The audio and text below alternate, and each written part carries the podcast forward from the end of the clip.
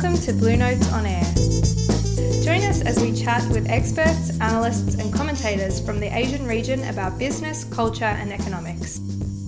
Once you're clear on who your customer is, how do I make sure that whatever my product or service is, is evolving with their needs? Today, ANZ's Gerard Florian and TCS's Chief Operating Officer, NG Subramaniam, chat about the cloud, AI, and giving customers what they want. We hope you enjoy the discussion. Customer experience is quite topical. Right? Um, it'll be interesting to know what is your approach to customer experience and uh, what kind of technologies and techniques that you have used because it ties in with the segment of one or mass personalization. So you've yeah. started with a, a, very important point for me anyway, and customer experience. I think it's important for all of us. Clearly, it's something that no matter what uh, role we play in an organisation or what industry we're in. But I, I, do think, particularly for IT, one of the um, I guess mantras is being very clear on who our customer is. So that customer experience can go in lots of different directions. We can talk about digital apps and cool technology and everything else. But I think at the very heart of it, it is about firstly being very clear on who our customer is, internal or external, and that can be a, a purist debate. But then once you're clear on who your customer is, how do I make sure that I've got the right sensors in place to be constantly getting feedback on their changing requirements and making sure that whatever my product or service is, is evolving with their needs? And um, your approach to artificial intelligence, the role of artificial intelligence, and the role of people interacting with machines. How do you actually you know, um, work with some of these emerging technologies and your own experience of, you know, um, putting algorithms or machine learning and deep learning at ANZ or elsewhere. I think, and what are the learnings that could be uh, very useful for us. So, so again, from a um, uh, embracing technologies that are going to make a difference, clearly and AI, we can go very broad topic there, but the role of automation in our organisation, it's been part of what we do, I guess, behind the scenes to provide a better service. We recognise we need to be moving faster in that area. We have, if I think about just chatbots, within the bank, lots of people experimenting with chatbots. I think we had in excess of 16 little pilot projects happening around the place, which is great. You want people to be curious, you want people to be innovating. The challenge is they won't get to scale unless we can consolidate effort and build um, a certain element, I guess, of enterprise capability.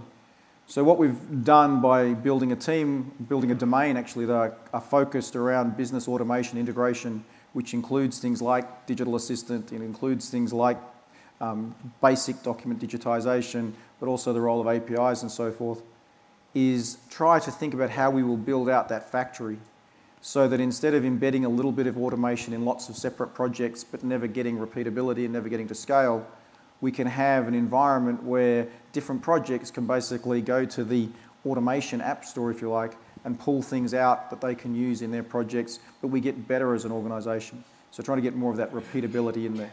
So whether it's uh, things that we're looking at from a machine learning combined with digitisation, um, so for example, how do we ingest documents that have to be paper-based uh, for example, trade documents with our customers that have multiple signatories. How do we ingest that, digitize it, but then use machine learning and OCR technologies to get better and better at the checks that take place on those documents, still having people involved in the process, but perhaps less than previously?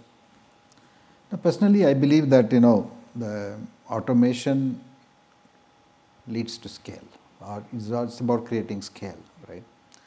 Um, but having said that, look, there is always this people element in it, and uh, there are a lot of doubtful starters in terms of saying that, look, is my job is going to be up in the air, right?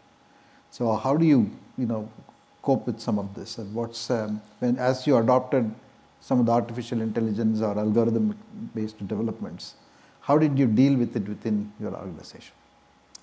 So there's, again, it's a, it's a broad topic. There's a few things. Firstly, um, the conversation we always have is wanting to make sure that people recognise, firstly, there are a number of changes that are happening outside of, of ANZ. And when it comes to technology and machines, we know that technology or machines have been replacing what people do for 100 years of years. So it's not a, a new concept. When I bring it down to very specifics within the technology organisation, you know, um, my career began fixing physical servers, uh, sitting in data centres. The role of cloud means that that particular function isn't as required, and nor is it particularly rewarding. If something can do it far better, I'd much rather be working on a, a project that's closer to the customer than sitting in the data centre. So when it comes to individual career development within technology or within operations, again, it's about how do I personally or how does my team add value? And that value is not necessarily doing that same repetitive task again and again if something else can do it. So there is an element of bringing people along on the journey. I think there are, this, are though some additional pieces that we can do differently. And a simple example, not so simple, but I think certainly a, one that we're quite proud of in its very early days, is thinking about reskilling because I think one of the consequences of the rate of change that we now have within all industries is that we all kind of read the stories that the kids of today will go through multiple careers. What's great for my kids who are at university or finishing university, but what about the rest of us and how do we think about you know, our career development at different stages? So we're looking at some reskilling programs at the moment, um, which are literally taking people who have a non, who do not have a technical history but potentially building a level of technical skill which will enable them to pursue a career or a different career to the one that they've currently been doing. Um, this is a conversation that we're not just having within ANZ, but also having with various um, vendor partners and other industry groups. And I think it will be increasingly a requirement for us as a, as a, as a country. Excellent. And I think, you know, you alluded to cloud. And, um, you know, a lot of us, um, you know, they have their own cloud journey and the concept of a private cloud should I go for a private cloud, should I go for a public cloud, or should I go for a hybrid cloud? When do I choose one against the other?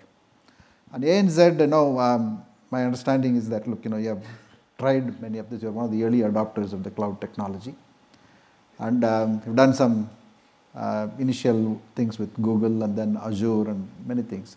So, where are you with that cloud journey, and what are the learnings of uh, when do you go to private cloud, when do you go to, you know, let's say uh, an Amazon, right, or a Azure. Yeah, look, I think um, and our journey at ANZ probably hasn't moved as quickly as perhaps we would have liked, to be, to be very open. Uh, and some of that can be internal restrictions, some of that can also be external. Clearly, we're a highly regulated uh, industry, and there is um, a, role there to be played to make sure that the direction that we're taking around cloud is in line with where the regulators would like us to be. And the good news is that over the last couple of years, both internally and externally, things have continued to evolve. So I would say that the journey we are probably more about to embark on versus the one that we have been on is fairly clearly around extending our enterprise into the cloud. I know there's different views around are you all in and you're going to close data centers and so forth. Um, different organisations have got a different strategy. Our view is that we would like to extend our enterprise, which means that we will still have data centres, we will still have infrastructure sitting behind the firewall, and we would like to be able to extend that into the cloud to make use of whether it's platform infrastructure, software as a service, doesn't matter, but make sure that we're in a position to use far more of the capability that is being provided. Clearly, like many organisations, we have a lot of environments that are less likely to be easily modernised. So we don't simply say, let's move entire, the entire environment, let's look at workloads, let's make some sensible decisions both commercially and technically. And let's also start to think about guiding principles for the new applications that we're delivering. Clearly, if you're starting from scratch today, you go and have a look at the Forbes FinTech 50, those organisations are 100% in the cloud. So there's something in there about depending on the type of app you're building, the type of service you're building, there is clearly a role for cloud to play. But there is also a reality given the environment that we, we have and continue to operate.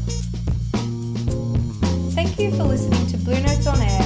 Blue Notes on Air was produced by the Blue Notes editorial team with music by Kevin MacLeod.